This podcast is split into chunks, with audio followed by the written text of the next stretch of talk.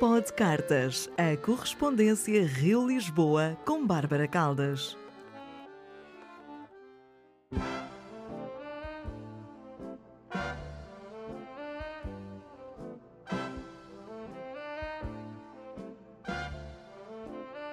Rio de Janeiro, 12 de outubro de 2020.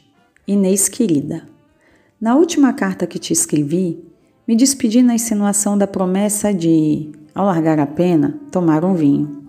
Hum, foi nada. Já era tarde e ouvi um pouco mais do tango e tratei de dormir.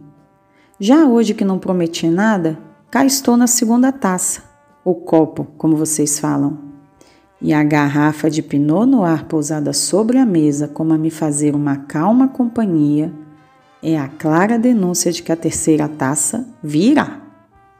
Naquele dia também acabou que não dancei. E hoje estou aqui, bailando pela sala, à meia luz de uma luminária, na qual uso uma pequena lâmpada daquelas ainda incandescentes, sabe? E completei tudo com a chama de uma vela. Você também acende velas mesmo quando está só? Não é raro que eu o faça. Outra coisa, por enquanto a música está alta, bem alta.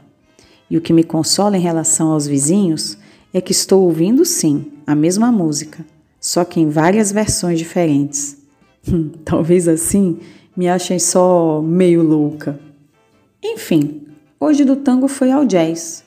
Você bem sabe que eu sou uma combatente ferrenha da hegemonia cultural que os Estados Unidos trabalham duro e gastam uma indecência de dólares para manterem ao redor do planeta. Mas confesso que quando me aparecem o jazz e o blues, não passo de uma rendida. Eita troço que vai lá no fundo da alma. Me consolo dizendo: é música de preto. E isso é algo mais. E isso muda tudo. Eu sou apaixonada por música de preto. Seja um batuque que me põe a rodopiar, um blues que me coloca em outro ritmo, naquele de querer beijar. Bem, por hora o jeito é beber. No filme Bacurau de Kleber Mendonça, você viu, né? Há uma cena em que dois brasileiros, ao meu ver, de cor mais clara que a minha, se dizem brancos e recebem de volta a gargalhada de seus interlocutores estadunidenses. E é isso que eu sou no meu país, branca.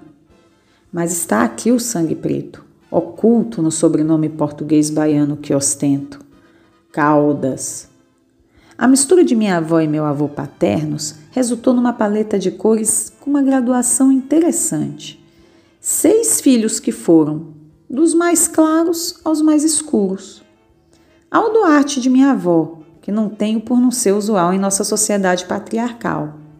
Mas enfim, é uma portuguesada à vista com uns pretos ocultos.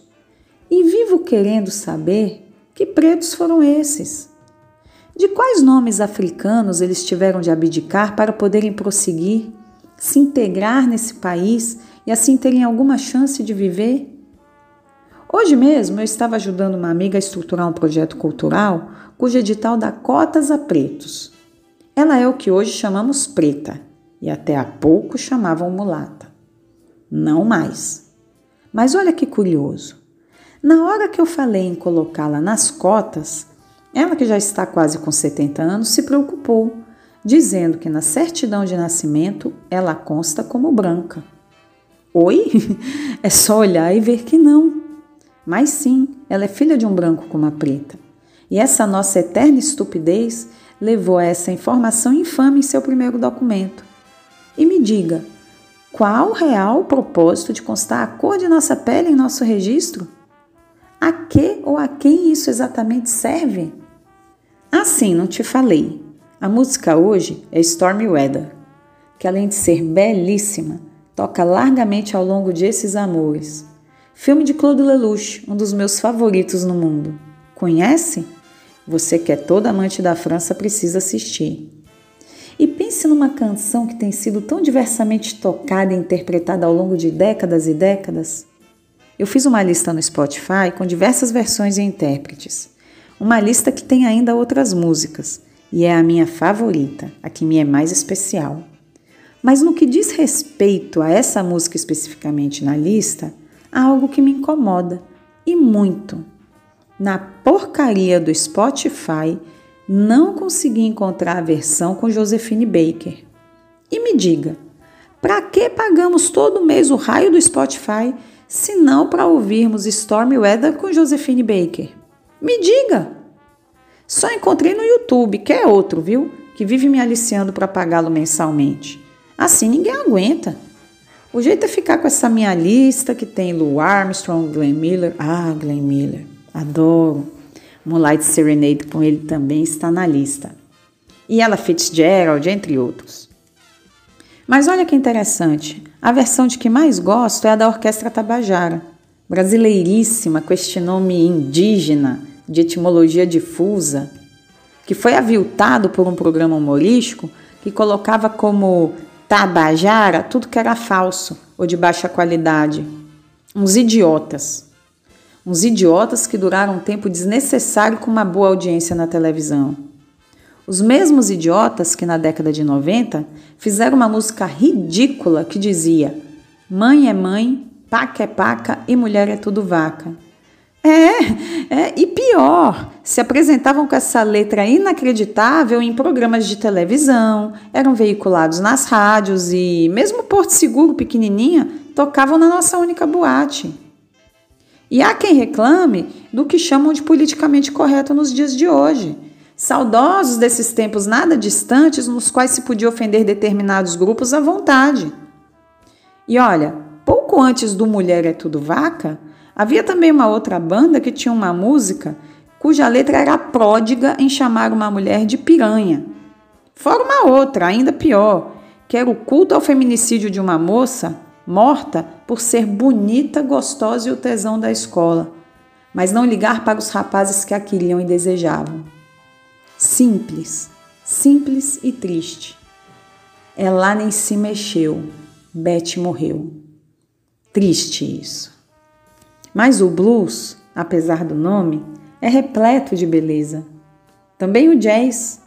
E Stormy Weather, oh, Stormy Weather, é uma canção de saudade que não ofende ninguém, só emociona. Uma boniteza dessas que tem atravessado décadas, incólume, aumentando os nomes que a interpretam. Tantas vozes e batutas que quisera eu tê-las todas na minha lista do Spotify. E com Josephine Baker, claro linda. Aspiro aqui a minha taça e sou invadida por um aroma incontestável de baunilha. Não fosse eu das letras, seria da gastronomia. Neste final de semana fiz uma massa maravilhosa, mas ainda sigo firme no propósito de voltar a entrar nos vestidos, viu? Eita dilema! Aspiro a baunilha e já não me aguento, querendo levantar para dançar. Hoje os meus queridos vizinhos terão de me perdoar. Confesso aqui que já interrompi a escrita de sua carta algumas vezes para dançar. Levanto, sento, danço, escrevo. E assim estou indo, aspirando a baunilha e já sem confessar mais em qual taça estou.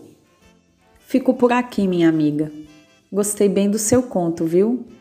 Mas esse jazz hoje me põe a querer falar menos de bocas costuradas e a pensar mais em bocas beijadas.